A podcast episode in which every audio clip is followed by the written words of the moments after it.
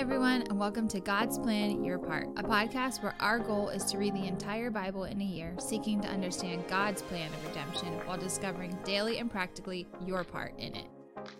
What do you do when people are constantly questioning your motives, your character, even if you're just a nice person or not? That's literally what's happening in chapter 6 of Nehemiah, which is what we're reading today. The other chapter is literally just genealogies and lists of things.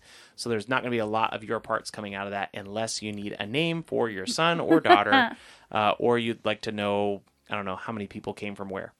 Uh, but Quite character seems to be a big part of chapter 6, I think. Yeah, it definitely is. Uh, as we were reading chapter six, they're coming to a a close on the wall. No pun intended.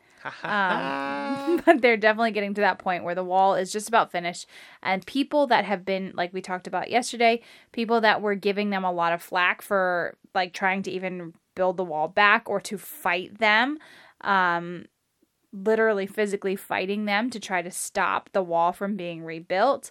Um, a lot of Nehemiah's character is being taken into question now too. They're like, "Oh, you're just flying right in there because you want to be in charge." Uh, people are actually getting fearful that that Jerusalem is going to be built back. They're going to become this power again. So like, you just want to go in there. You want to be in charge. You want your name to be great. You want to be the one that's shining in this whole situation. Um, and Nehemiah has already proven in our reading yesterday in previous chapters that he's not interested in taking advantage of them financially, um, which is a, what a lot of people are assuming of him. Uh, but he is there simply to be like guiding these people morally and literally physically for their lives um, to build this this wall back. So it's interesting to see Nehemiah in this position because I'm sure, like I, we opened with, there are many instances in our own lives where your character is is brought into light or is brought into question, I should say. And if your heart is in the right place and you're doing what the Lord is asking you to do, it's really a tricky spot to be in. But Nehemiah like stands his ground and he's like, "No, you can you can watch this play out. I'm not doing this for what you're saying." It it's a much less tricky spot to be in when you know your past actions prove that that's not who you are. Right. So Nehemiah, we talked about yesterday. If you didn't get a chance to listen to that, go back and listen to it. Uh, but we talked about yesterday how Nehemiah refused even the portion that was due to him. So he didn't he didn't he he didn't take advantage of the people. He didn't take things that he wasn't entitled to, but he even refused to take the things that he was entitled to because he didn't want to put an undue burden on the people. So when you have this like 400 500 BC comments section popping up where the people are like he's just trying to be the king. It's really easy for Nehemiah to say, "No, I'm not." because I literally have not done one single thing that shows I'm trying to take advantage of these people or establish myself as a ruler. Yeah. So he's he's there with Artaxerxes the first uh, permission. Uh, he asked boldly to be sent. Artaxerxes sent him. He has a commission from the Persian king.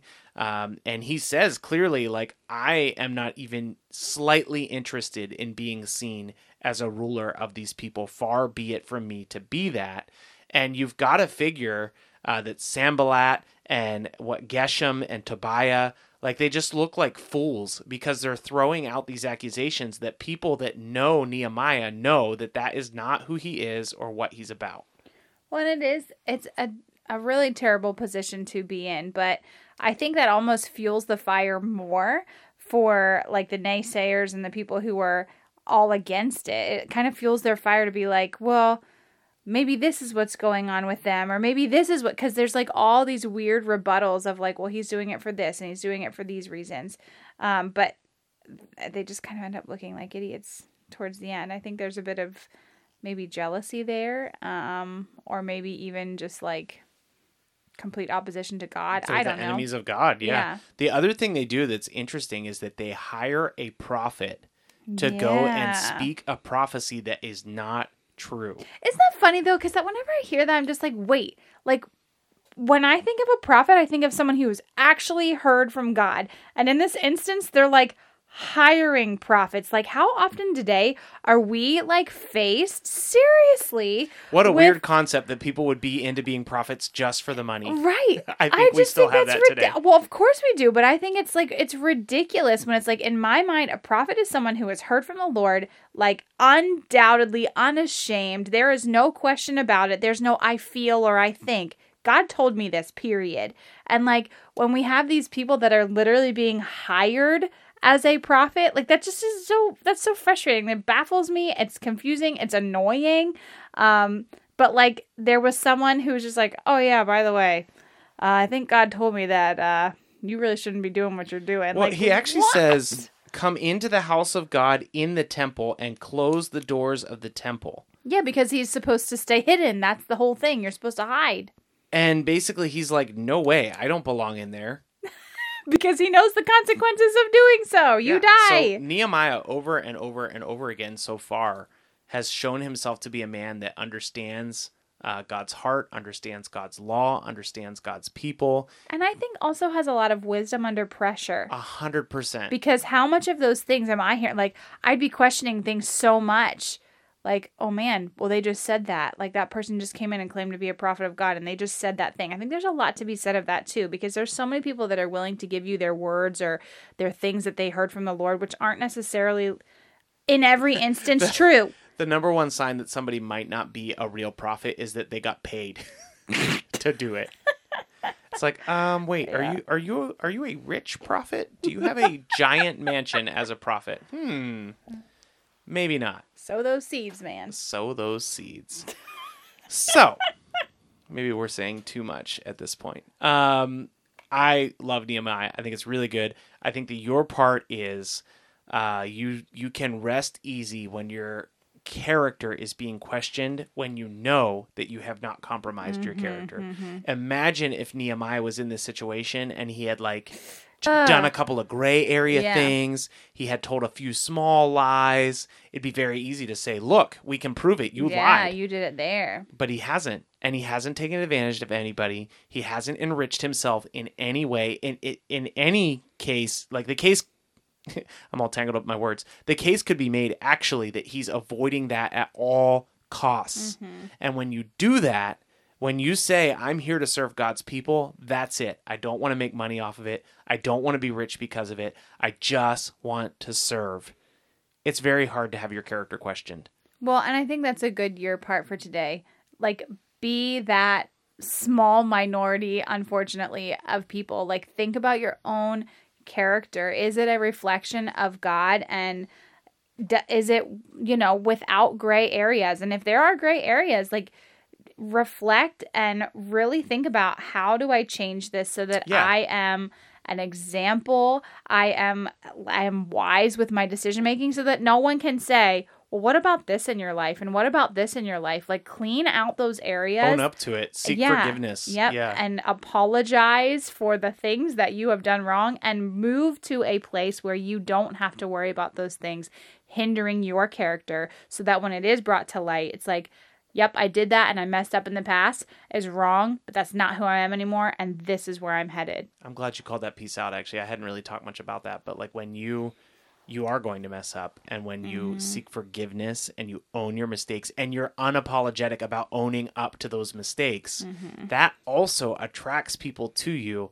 and helps people understand how strong your character is. They're the real is. deal. Yeah, like wow, that guy actually admitted that he did something wrong. He actually admitted something that I'm not even sure that was even wrong. like that's a huge thing to do. I've served under people that are like that. Is it's exciting to serve with people like that. It's empowering to serve with people like that. Um, Nehemiah is like above and beyond that because he's gone overboard to make sure that he's not doing anything compromising.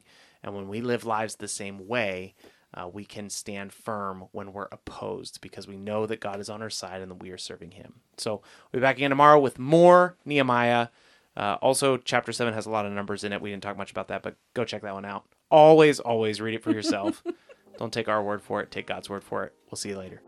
Thanks so much for listening to our take today. Before we get into the reading, if we could just ask you one thing, Uh, if you've been enjoying the podcast, if you could subscribe to us and then leave a rating and review, we'd love to hear from you. And every rating we get helps us reach more people. Ultimately, we're just trying to reach people with the truth of God's word, and your review will help us do that. So thanks so much for being invested in the podcast. Here's the reading for today Nehemiah chapter 6.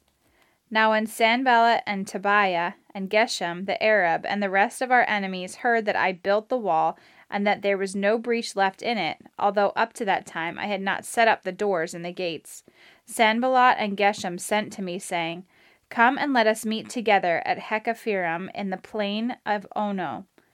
But they intended to do me harm, and I sent messengers to them, saying, I am doing a great work, and I cannot come down. Why should I stop the work while I leave it and come down to you? And they sent to me four times in this way, and I answered them in the same manner. In the same way, Sanballat for the fifth time sent his servant to me with an open letter in his hand. In it was written, It is reported among the nations, and Geshem also says it, that you and the Jews intend to rebel. That is why you are building the wall. And according to these reports, you wish to become their king. And you have also set up the prophets to proclaim concerning you in Jerusalem There is a king in Judah, and now the king will hear of these reports. So now come and let us take counsel together. Then I sent to him, saying, No, such things as you say have been done, for you are inventing them out of your own mind. For they all wanted to frighten us, thinking, Their hands will drop from their work, and it will not be done. But now, O God, strengthen my hands. Now, when I went into the house of Shemaiah, the son of Delaiah, son of Mehetabel, who was confirmed to his home, he said, let us meet together in the house of God within the temple. Let us close the doors of the temple, for they are coming to kill you. They are coming to kill you by night. But I said, Should such a man as I run away? And what man, such as I, could go into the temple and live? I will not go in. And I understood and saw that God had not sent him, but he pronounced the prophecy against me because Tobiah and Sanballat had hired him. For this purpose he was hired, that I should be afraid and act in this way and sin, and so they could give me a bad name in order to taunt me. Remember Tobiah and Sanballat, O my God, according to these things that they did, and also the prophetess Noadiah, and the rest of the prophets who wanted to make me afraid. So the wall was finished on the twenty fifth day of the month, Elul, in fifty two days. And when all of our enemies heard of it, all the nations around us were afraid and fell greatly in their own esteem, for they perceived that this work had been accomplished with the help of our God. Moreover, in those days, the nobles of Judah sent many letters to Tobiah, and Tobiah's letters came to them. For many in Judah were bound by oath to him, because he was son in law of Shechaniah, the son of Arah, and his son, Jehonan, who had taken the daughter of Meshullam, the son of Berechiah, his wife. Also they spoke of his good deeds in my presence and reported my words to him. And Tobiah sent letters to make me afraid. Chapter 7 Now when the wall had been built, and I had set up the doors and the gatekeepers, the singers and the Levites had been appointed. I gave my brother Hanani and Hananiah, the governor of the castle, charge over Jerusalem, for he was a more faithful and God fearing man than many. And I said to them, Let not the gates of Jerusalem be opened until the sun is hot and while they are still standing guard, let them shut and bar the doors. Appoint guards from among the inhabitants of Jerusalem, some at their guard posts, and some in front of their own homes. The city was wide and large, but the people within it were few, and no houses had been rebuilt. Then my God put it into my heart to assemble the nobles and the officials and the people to be enrolled by genealogy.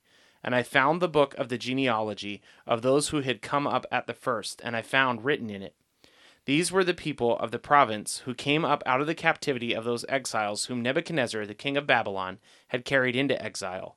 They returned to Jerusalem and Judah, each to his own town. They came with Zerubbabel, Jerushua, Nehemiah, Azariah, Raamiah, Nehemiah, Mordecai, Bilshan, Mispereth, Bigvai, Nehum, and Baanah. The number of the men of the people of Israel, the sons of Parosh, 2172 the sons of Shephatiah, 372. The sons of Arah, 652. The sons of Pahath Moab, namely the sons of Jeshua and Joab, 2818.